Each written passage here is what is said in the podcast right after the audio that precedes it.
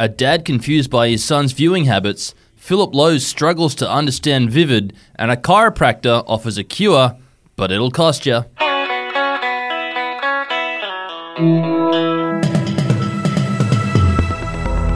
Hey, it's Effie Bateman, and this is your Daily Betoota for Wednesday, the 31st of May. And my name is Errol Parker, making news today. Why would you watch people play video games? Claims dad watching gardening show.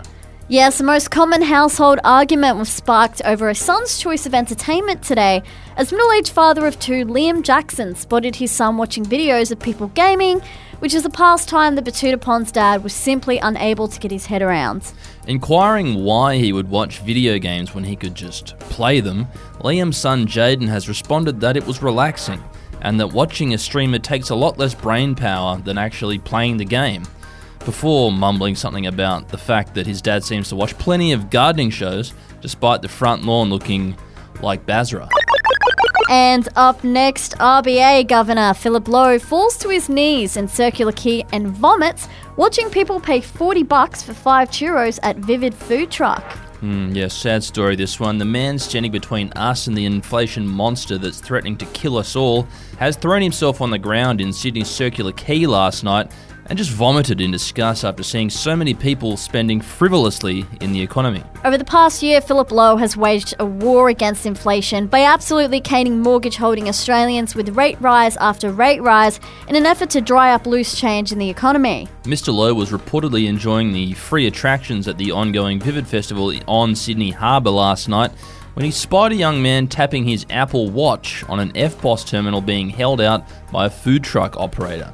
And speaking to the advocate, Mr. Lowe said he was annoyed that the man hadn't packed a dinner, but felt it was okay for him to buy something like a hamburger while out and about. But after seeing that this man had just paid $40 for five churros, the RBA governor collapsed to his knees and vomited. And lastly, a chiropractor says that soreness will take at least 12 sessions and $12,500 to understand. Yes, it is understood that the practice of chiropractic therapy is the most complex medical science known to man, and no one understands this better than Lake Betoota based chiropractor Dr. Brent. Are they doctors? Dr. Brent Treadlam, who owns and runs the Rawness Energy Chiro Clinic down in the downtown area. Dr. Treadlam even told the advocate this very fact while fingering our reporter's spine as he laid face down on a massage table before grabbing some kind of white powder sachet from his pocket, shoving it up his nose, and snorting whatever contents were inside. Yes, when asked why he was cracking our reporter's neck when he came in for ankle soreness, the doctor, who used to work in sales, said that any soreness that we're feeling will take at least 12 sessions and $12,500 to understand. And then he added that he loves being a fucking doctor. I, again, I don't know that they're doctors. Before asking the advocate if we had any kids, and you know, he would crack our infant's spine for half price. well, there you go. Forever the salesman.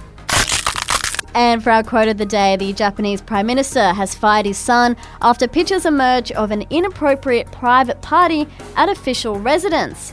The eldest son of Fumio Kishida. The Japanese Prime Minister is to step down as his executive policy secretary amid public outcry over his use of the leader's official residence for private party. He said, as Secretary for the Prime Minister's Political Affairs, a public position, his actions were inappropriate and I decided to replace him to take responsibility. Of course, responsibility for the appointment lies with me, he added. They're so honourable, the Japanese, aren't they? They are, they certainly are. Anyway, that's what's making news for today. See you later. Ciao.